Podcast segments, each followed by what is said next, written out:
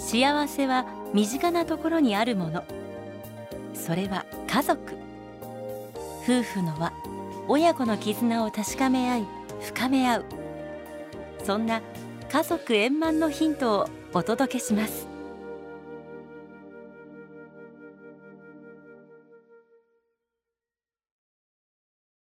家族円満。第1248回。この番組は天理教導遊者がお送りします。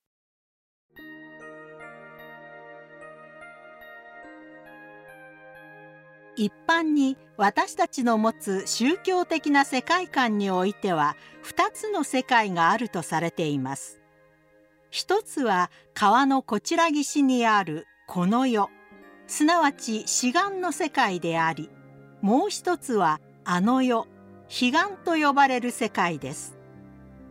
この世は現実の人間の住む世界であの世はこの世とは別のところにある死者の住む世界である。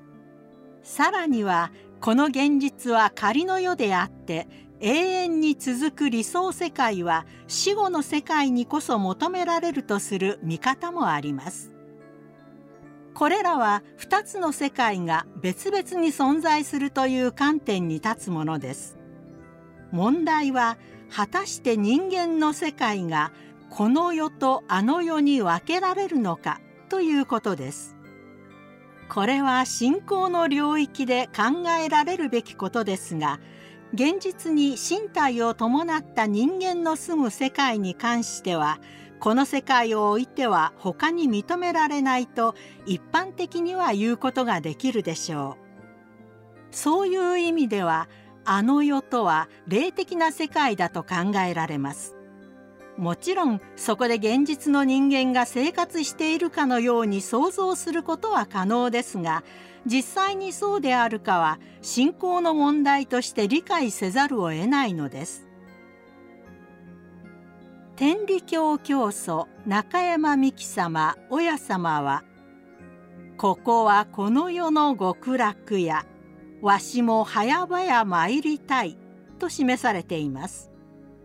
これは親神様が人間を作られた場所である元の地場こそがこの世界の極楽であることを教えられているもので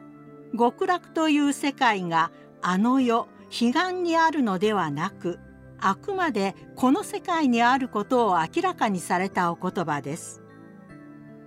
さらには「さあさあ人間というは一代と思うたら違う」生まれ変わりあるで。世のところ何べんも生まれ変わり出変わり心通り皆移してある。とあるように人間は一代限りではなく親神様のご死後によってこの世に何べんも生まれ変わってくると教えられています。人間は死んだ後あの世に行くのではなく魂は一時親神様のもとに預けられ時を経て再び新しい体をお借りしてこの世に生まれ変わってくる私たち人間にとっては今ここに生きている世界こそ親神様のお働きに満ち満ちた唯一の世界だと言えるのです。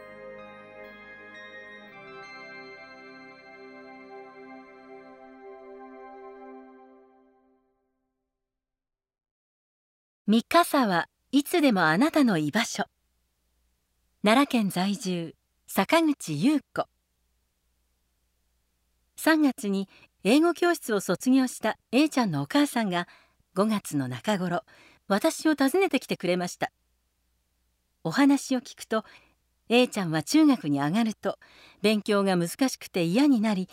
唯一大好きだった英語も嫌いになりかけているので一度見てほしいということでした。教室を卒業する子どもたちにはこの先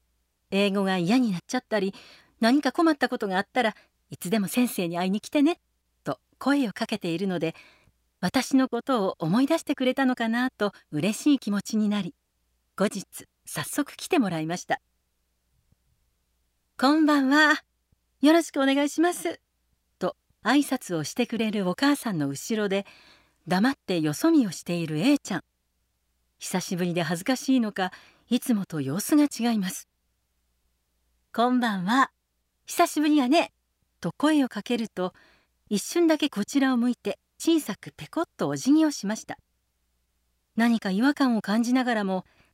じゃあお預かりしますねとお母さんには帰ってもらい2人で勉強することにしました。A ちゃんが英語教室に初めて来たのは小学1年生の時だったので付き合いはもう7年になります。なので彼女が私の顔を見ても笑わないのは思春期特有のものや人見知りなどではなく心に何かを抱えているサインに違いないとピンときました。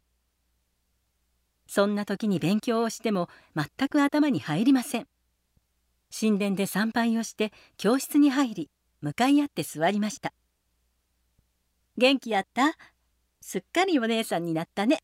と声をかけるとそうかな。と私の方をちらちら見ながら恥ずかしそうにしている A ちゃん。話が進みそうにないので「ねえアイス食べへん?」と話題を変えると「え？と目を丸くして私を見つめました。すぐに「食べる!」と素直な返事が返ってきたので安心しました。2人でアイスクリームを食べながら「どう？学校は慣れた?」と聞くと最初は言いにくそうでしたがゆっくり少しずつ学校生活について話してくれました。中学へ入るとなかなかきっかけがつかめずお友達を作るタイミングを逸してしまったこと。いつも一りぼっちなので周りの目が気になってみんなに嫌われているんじゃないかと不安なこと。コロナも落ち着いてみんなマスクを外し始めているけど自分はブサイクだからマスクは絶対に外せないと思っていること。バドミントンの試合中も周りで誰かが話していると自分の悪口を言われている気がして全く集中できないこと。学校に行くのが嫌でお母さんに黙って欠席したことなどなど。お母さんによると何も話してくれないので関係は悪くなるばかりだと言います。やはり勉強についていけなくなったのには勉強のほかに原因があったのです。ここ数年英語教室を卒業したお子さんの不登校やうつ病で悩んでいるお母さんが増えています。何か力になりたくても私にできることはお母さんの話を聞かせてもらうことだけです。そういう状況ではお子さん本人と会うのが難しく直に話せる機会になかなか恵まれません。A ちゃんと話していると「先生って友達多そうやね」と言ったり言葉の端々に居場所が見つからずに寂しいという SOS が感じられます。どうにか A ちゃんのように学校に居場所を見つけられない子どもたちが安心して集まれる場所を作りたい。その思いを行動に移す決心をしました。長年不登校支援の活動を続けている方のアドバイスを受け「ミカサの日」という活動を始めることになりました。ミカサとはスペイン語で「私の家」という意味です。我が家の教会はミカサ号文教会という名称なのでこの名前はぴったり。不登校の子や学校へ行きづらいと感じる子どもたちが教会を訪れ自分の家のように何の不安もなくゆっくり過ごす時間。それがミカサの日です。A ちゃんには中間テストが終わったらパンケーキ焼かへん？と家へ遊びに来る感覚で誘ってみました。えいいの？と A ちゃんはとても嬉しそうな顔。今英語教室に通っている不登校の中学生の男の子も誘って第1回ミカサの日を開催しました。小さな時から英語教室へ通っていて顔見知りの2人はすぐに打ち解けました。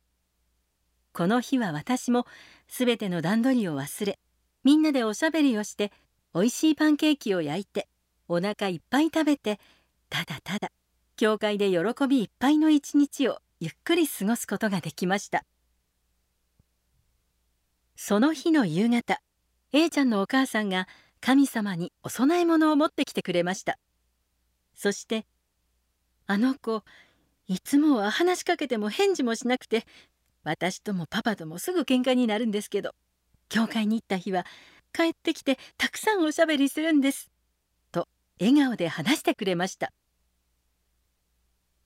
以前教会のある先生から「話すというのは自分から手放すことだから心が軽くなるんだ」と聞かせてもらったことがあります。不安を抱える子どもたちもそして親御さんもここへ来て何でも話して神様が開けてくださった心のスペースに喜びをたくさん詰めて帰ってもらいたいとそう願っています。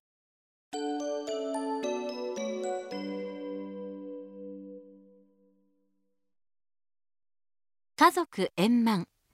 第1248回。天理教導遊者がお送りしました。